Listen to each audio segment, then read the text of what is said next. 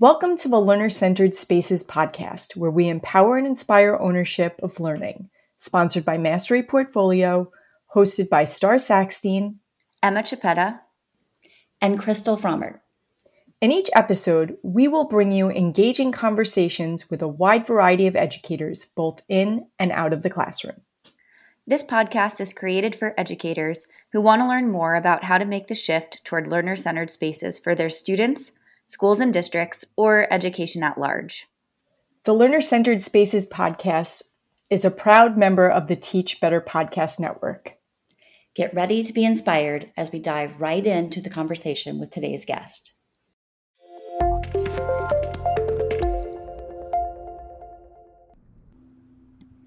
We are so glad to have our guest today, Jesse Stommel.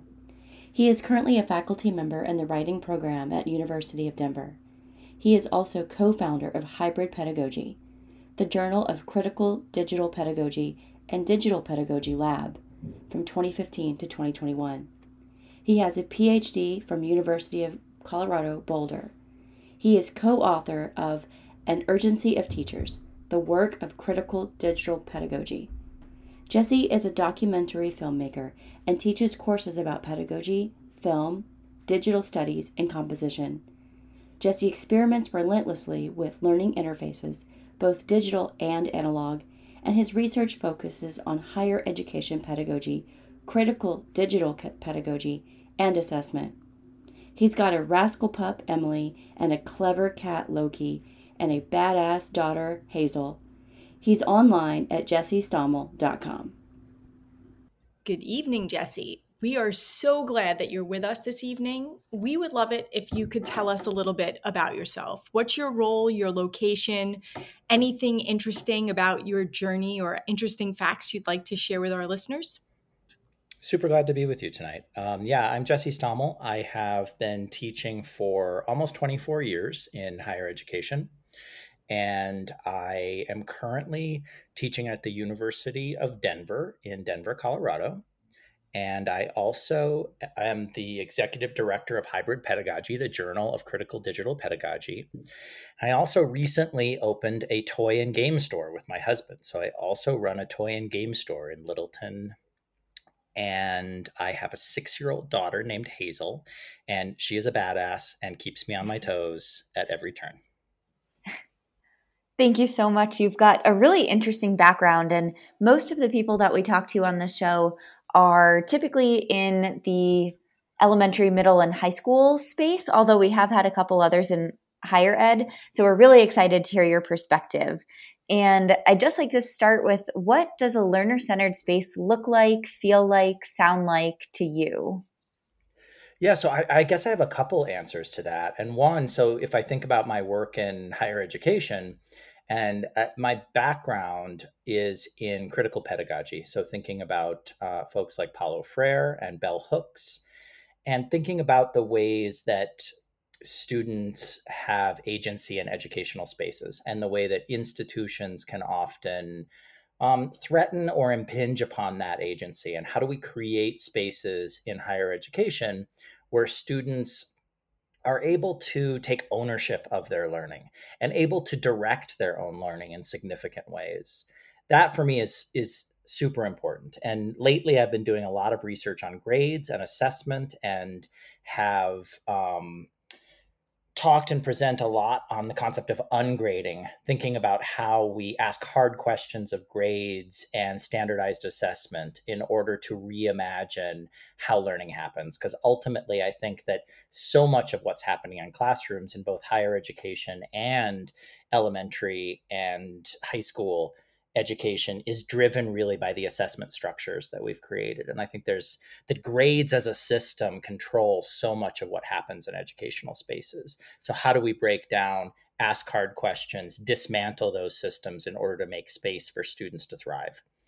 And then the other uh, answer to the question is that uh, as part of my work with playforge the toy and game store that i run we do camps and classes for kids and adults. And we have a new educational space called Littleton Learning Lab, which the which we call a one room schoolhouse for ages 5 to 105 and so i found myself running and coordinating and creating over the last two years camps and evening classes for kids and really thinking about what is it what is possible in a space that's outside of traditional educational institutions?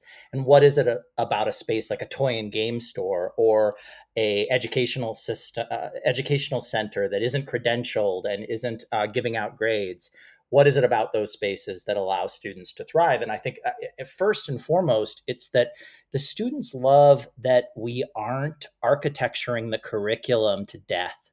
The students love that when they show up they that the entire camp or the entire class is really driven by their interest. So we don't decide in advance what the outcomes are going to be. We might have activities that we're doing and different projects that they're working on, but we really start from the very first conversations we have with the kids saying, "Why did why are you here? What do you want to get out of this week?" and really let that drive the, the the the class and the curriculum so that it's really different every single time depending on what kids show up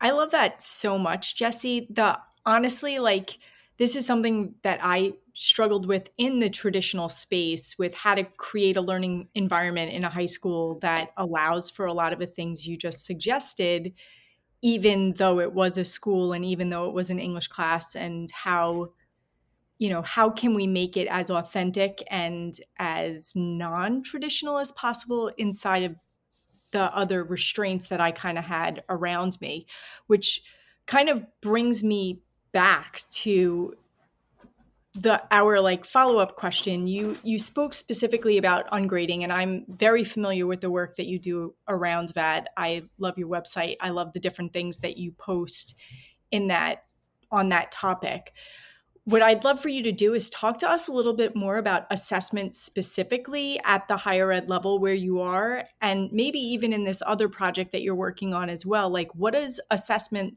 look like? What could it look like in these different spaces where learners are at the front of what we do? Yeah, I think I want to take the second part first, um, partly because I'm a uh, eternal optimist, so I want to start with what's possible. Um, and because I find that so often we get caught up talking about all the barriers to doing this kind of work. And when I, the only reason that I continue to be in education and I continue te- teaching is because there's so much joy and possibility every day in the work, specifically the work that I do with students. And so the, I guess the second part of the question, like what's possible inside of those spaces, if I think about, I think about like an outcome, like an outcome for a specific class, the outcome being the thing that then we're going to assess. We're going to say, did we reach that outcome? So often, I think that the outcomes are so prescriptive and so predetermined in advance of even meeting the students that it sure there are ways to assess whether we meet those outcomes but does it even really matter if we meet those outcomes i guess is the thing that i would push on and so if i think about a traditional outcome like why aren't our outcomes something like today i want to find out how my students are doing. And that somehow just finding out how they're doing and that what how do you start how do you start that? How do you start reaching that outcome? By just sitting down with them sitting at their level and saying how are you all? What's going on for you? Like what's going on in your lives?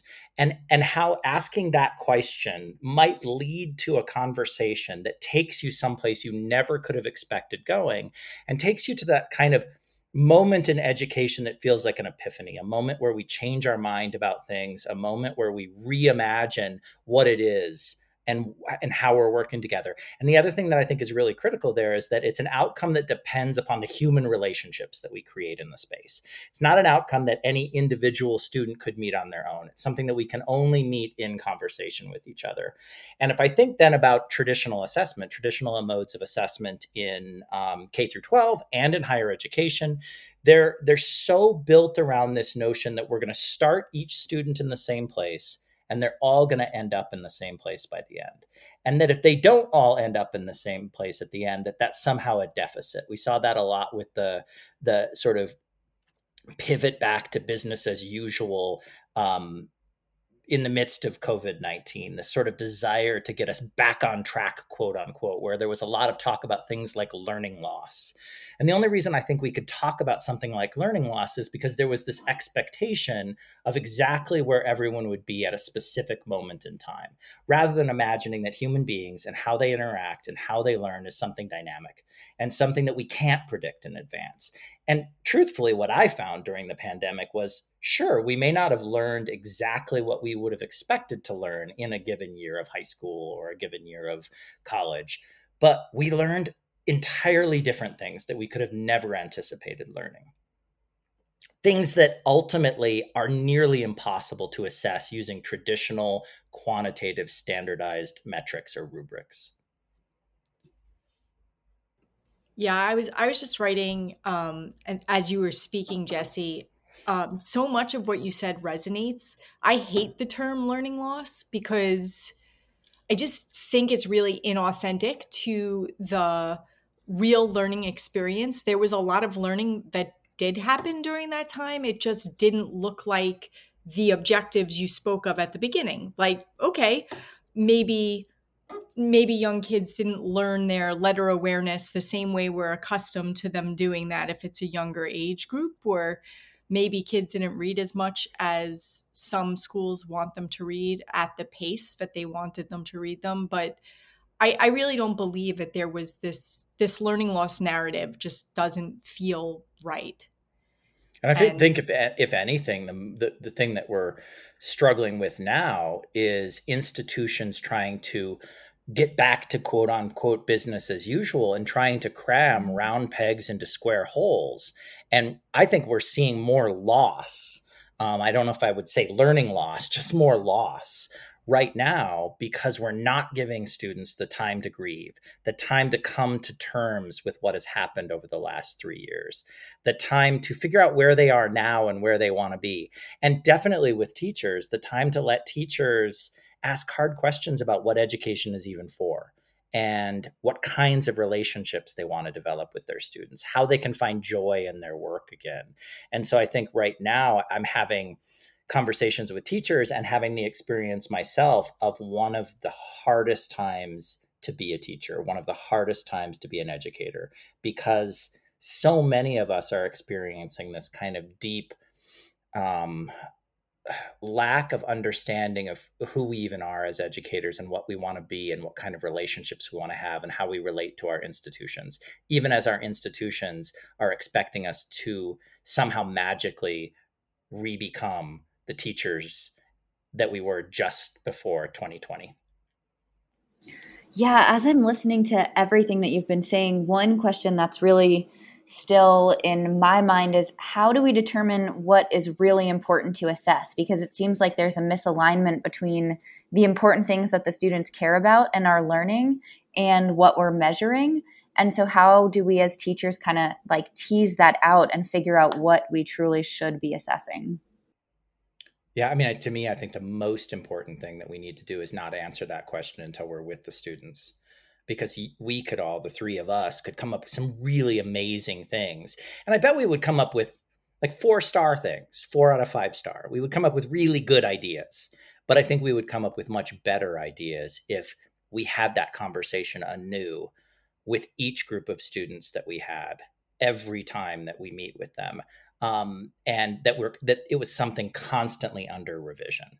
I think just going into a group of students, I mean, if we think what's at the basis of assessment, well, we start by thinking about what is it that we want to learn? What is it that we want to have students learn? And then we think about, well, what kinds of things would we measure as success on the path towards learning those things? And that can be a lot of different things. For me, that wouldn't be one specific set of things. And then the third thing would be well, how are we going to actually measure whether or not we meet those markers of success? To me, better than predetermining that or asking those questions before we meet the students to just start class, I don't know, maybe on the first day, maybe not on the first day. It seems kind of like an intense conversation for the first day of a class. But within the first few weeks, sitting down with students and saying, why are we all here? What are we hoping, what are we hoping to get out of this class? Uh, where are we each at in our journey towards that learning? And then asking the question of each student like what would be a marker of success for you? What would be the point at which you would feel like you had got to a place that was new for you with this particular discipline or this particular set of skills? And and that doesn't mean that we put that all on the students because that would be a conversation a conversation we have with them alongside them but it would be us pushing them and challenging them in conversation with them not in advance of their showing up on the scene which i think so much of our curriculum and so much of our assessment mechanisms are predetermined I, I couldn't agree with you more, Jesse. Like the bottom line is, I know that when I invited students into the curriculum with me, and I didn't just take what um, what I had traditionally done in the space, the amount of connection and engagement that came was really exceptional in comparison to a traditional English classroom. Mm-hmm. And to that end, there's so much that you could do to personalize learning in that space in the secondary classroom that I think sometimes, you know, like kids who might be in elementary K to five might not have the vocabulary yet, but you could still have that conversation and teach them to have the vocabulary for which you want them to answer those questions.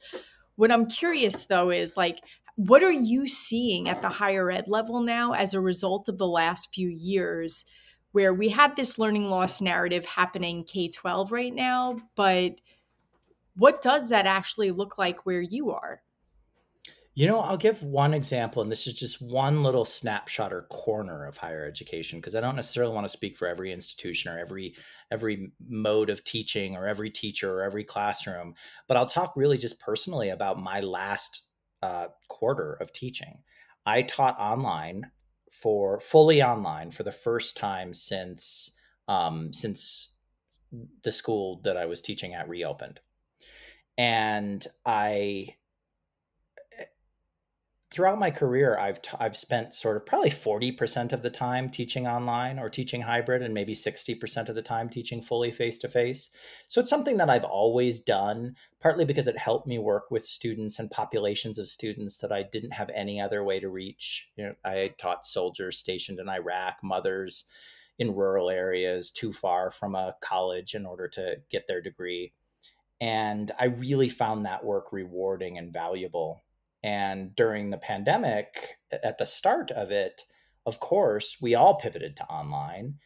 And I, I had been teaching online for 15 years at that point. And so it wasn't that unusual to me. I found that this last quarter, I had one of the worst quarters of online teaching that I've ever had in my life. And, and I wouldn't say worst because there was something wrong with the students or something wrong with, I mean, the students were amazing. Uh, and but there was just something that was different. And i think what it was was that the that the the pivot to online during the pandemic was handled so poorly that students didn't really even know what online learning was. They were conditioned to expect a very prescriptive set of what it might look like. And they were they were essentially had such an experience of online learning that was rooted in kind of Paulo Freire's notion of the banking model of education the, the notion that they were just going to have their brains filled up with information and that they were then going to regurgitate that information into some sort of standardized assessment and i think and, and that obviously wasn't how all of them experienced online learning during the pandemic. But I think enough of them experienced it that way that they came into an online class thinking that an online class was just a stack of worksheets that they were going to complete. And for me, it had always come pretty e- it had always like come pretty easily for both me and the students I worked with for it to be more than that partly because they were defamiliarized with online learning enough that they didn't know exactly what to expect of it. So they were more open to it being all manner of things. And I guess what I found was that over the last several years, education for them had become even more paint by numbers, even more cookie cutter. And it was hard to break them out of that. But then the other thing I would say is that who I was in that space was also different because I had been through the trauma of the last three years and was trying to find myself again as a teacher. and so the sort of collision of those things ended up making it really tough for me this last quarter. Yeah, I think that your story will resonate with so many teachers. And I personally was in graduate school getting my master's in education online at the same time as I was learning to teach online. And I think, had I not had such good mentors through the classes that I was taking, my online classes could have been a mess. So it was definitely a really challenging time. And um, hopefully, we have learned to be more creative coming out of it. Um, so, you've told us a lot about your learner centered spaces, the classrooms that you've created and the communities that you've created. And now I'm wondering if you could give some advice or tips to our listeners who are trying to create a more learner centered space themselves. Yeah, you know, I have a, I, I cannot stand um, the notion of best practices. The, the, sort of imagining that there's five things you could do tomorrow that would revolutionize your teaching. I push back on that a lot in my writing, and the reason I push back on it is because I think teaching is so deeply idiosyncratic.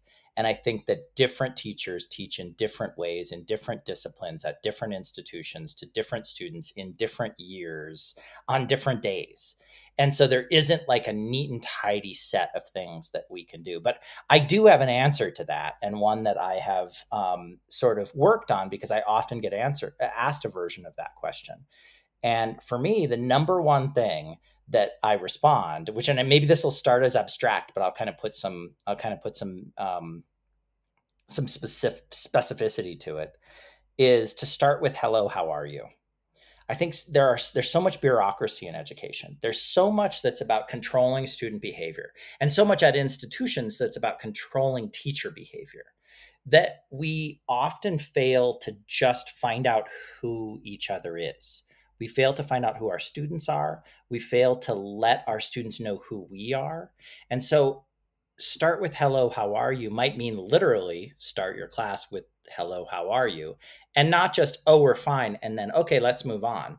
But, oh, you're fine. Like, well, what, what, what have you been doing? You know, you so a- actually really having the conversation. How are you? But I think it also means when we're talking about what where our teaching happens. Increasingly our teaching happens both in the classroom, but it also happens via a lot of documents. It happens in online portals, it happens in syllabi that are published in learning management systems weeks and weeks if not months before we even meet the students that we're working with. And so how do we actually front our humanity in all of those spaces?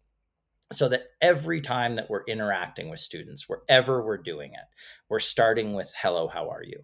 And that might might mean making sure there's a cover letter on top of our syllabus that invites them to share who they are and shares some bit about who we are. And it also might mean in the learning management system making sure that they don't encounter a bunch of modules with information that they're going to be in, in some ways bludgeoned with over the course of the term that it starts with a front page and that that front page has some introduction to the kinds of relationship that we're going to be build. And also one of the things that i often find is that this is not just a one-to-one relationship between students and the teacher but also how do we create that moment for the students? So like if the first place that they're going to be is inside of a learning management system then we need to make sure that they can see one another inside of that space almost immediately. So that it isn't just hey here's the syllabus spend hours reading this and all of the various documents of the course and then jump into a discussion forum. But how do we make sure that the, on the front page of the course is both who we are what kind of relationship we want to have with them as teachers but also who the people that they're learning with are? Making sure that fronting our own humanity their humanity, but also making sure that they're able to front, their humanity to one another. I love that so much and totally agree. Um, the the kids need to see us. The the learners need to see us as learners and as partners in the relationship of their learning. So any way that we could humanize the process ourselves and how we relate to each other, the culture we create in our room is definitely more important than any content that we're going to share at any given time. Um, just because content is so readily available anyway right now in so many different places. It's really more about how they get it and what they need to get, and us being acutely aware of those needs because of the relationships that we've built. So I just, I, I love those tips that you gave, Jesse. And to that end, you know, like if you could shout out folks from your your network, who do you think listeners need to be aware of to help them on this journey to do more of the stuff you're talking about? Um, you know, the first person that I'm going to point to is Sara Goldrick-Rab. And Sara Goldrick-Rab has done work with uh, food and housing insecurity among college students. Her focus is on higher education policy. But I think that the things that she's working on are incredibly applicable because what she's interested in is seeing students as humans first and also thinking about a hierarchy that privileges Maslow over Bloom. So, privileges students' basic needs over their pedagogical needs and recognizing, I think, that basic needs are pedagogical needs. And so when we think about how we engage with our students and how we make sure that they're able to be present and we're able to be present with them, it starts by asking questions about are we all eating sufficiently? Are we food insecure? Do we have a safe place to live? Do we have a safe place to do our work from the course? And how is our mental health? that question of hello how are you is a question of mental health ultimately and basically fronting mental health as a key uh, predecessor or precursor to learning that it's not possible to learn unless we have our basic needs met and so i think her work is super incredibly inspirational to me and just that notion of basic needs are pedagogical needs I think is important for for everyone at all levels of education. And then the other person that I am in, incredibly inspired by is the work of Alfie Kohn. Alfie Kohn's work on grades has pushed me in so many ways over the years. I've already mentioned Paulo Freire, bell hooks. Those are also some of my biggest influences.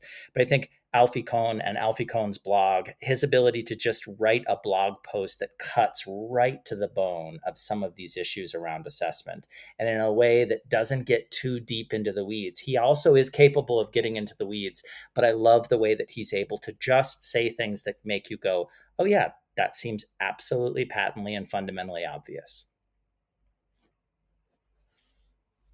Great. That is such a good list. Thank you. And we'll share that all of those people in the show notes with this episode. Um, and if people want to learn more about you or get in touch with you, what are the best ways that they can do that? Yeah, I so my blog, jessestommel.com. I'm not a prolific blogger. I'm the kind of writer who writes a lot in my head and then I put it on paper.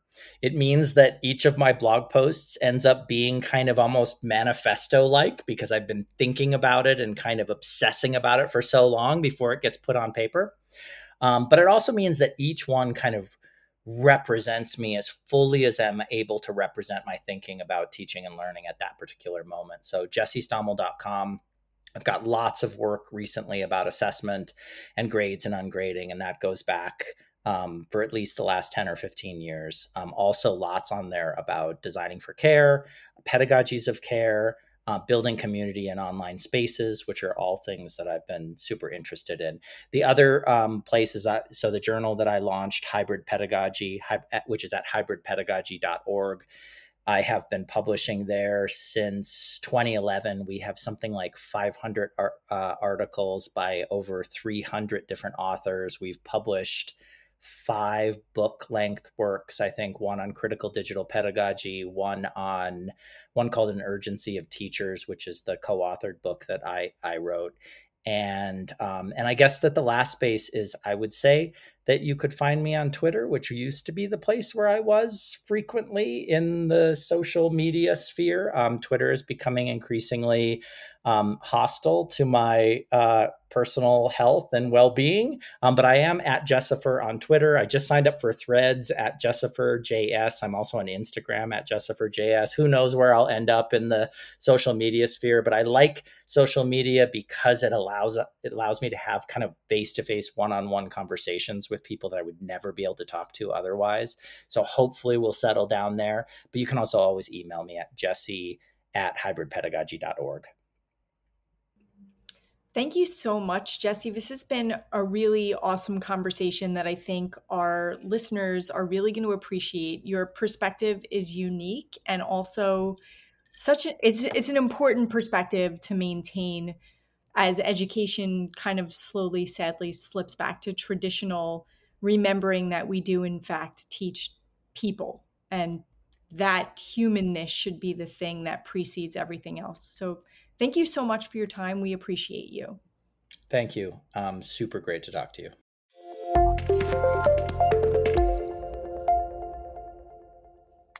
Thank you for learning with us today. We hope you enjoyed the conversation as much as we did.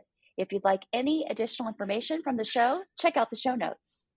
Learn more about Mastery Portfolio and how we support schools at masteryportfolio.com.